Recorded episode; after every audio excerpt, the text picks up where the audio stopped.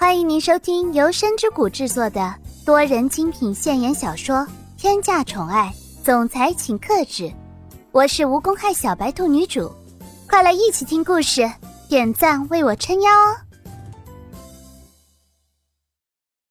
第一百八十九章不择手段。保镖最开始的时候并没有说话，但是待在一边的蒋泽旭见此情景可就不乐意了。刚刚醒过来就想着要报仇，当真是把周围的人全部都是当空气了吗？此刻，蒋泽旭靠在沙发上面，一只手放在自己的口袋里，另外一只手撑在沙发上，一副十分帅气的形象。叶先生这个样子说话，是不是有一点不太好了？毕竟这个保镖可是我的人，要是我的人做错了什么事情，我肯定是毫不留情的批评。但是现在，还麻烦叶先生您看一下你周围的情况，真的是没有你这么做的份上了。叶向阳听到这句话之后，重新整理了一下自己已经有一点褶皱的衣服，他站定在原地，环顾了一下四周，才发现这是自己家。但不知道为什么，今天家里面格外的热闹，什么人物都有。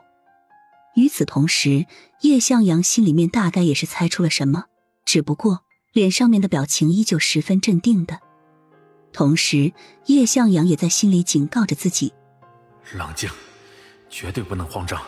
现在你一定要占据一项道理，要不然就会被动了。心里一番思忖之后，脸上的表情也缓和的云淡风轻，紧接着露出了献殷勤的笑容。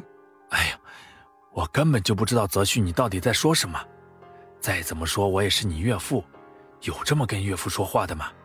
还有金昌平跟我女儿离婚这事情，我到现在还不清楚。你有什么资格出现在我家里面呢？这样化被动为主动的人，金昌平也是头一次见。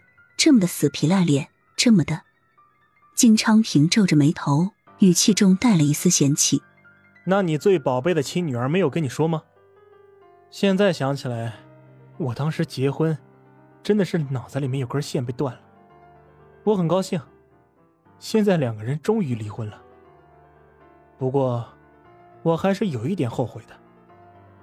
离婚协议书上写了这么多的内容，叶向阳清楚的听出金昌平这句话里的意思，眼睛里闪过一种亮光。周围的人见了，也都嘲讽的笑出了声。叶向阳选择性的忽视了周围的声音，毕竟目前公司的事儿才是最重要的。等到公司度过了这一次难关。其他什么问题就都不是问题了。一边的黄梅善听了，心里很不舒服，刚想要出声阻止叶向阳，没有想到叶向阳居然先一步开口说话了。叶向阳不争气的开口询问：“那么我想问一下，离婚协议书上面到底写了什么内容呢？我根本就不知道你们俩居然还离婚了，看一下你们还有没有机会复合。”叶向阳说这话的时候，心情十分激动，想都没想。直接来到金昌平面前，伸出了双手，紧紧的抓住金昌平的肩膀，激动的说：“金昌平十分无奈，脸上的嫌弃毕露，他就用力挣脱了叶向阳的禁锢，嫌弃的从口袋里面拿出了手帕，拍拍衣服身上面不存在的灰，别碰我，你每碰我一下，我都会感觉十分的恶心。不过，离婚协议书上面的内容。”也是我根本就不知道情况所写下来的。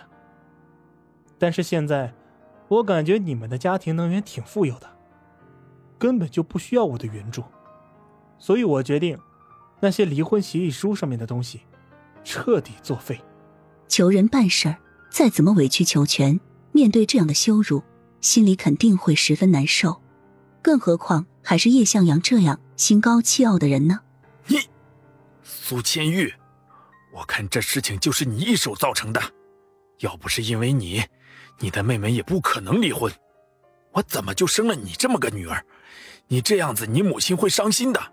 叶向阳看了周围一圈，发现这里的人根本就没有自己惹得起的，唯一可以捏的软柿子就是苏千羽了，所以也就说了那样的话。一般情况下，别人提起苏锦的时候，苏千玉也不会有特别大的波动。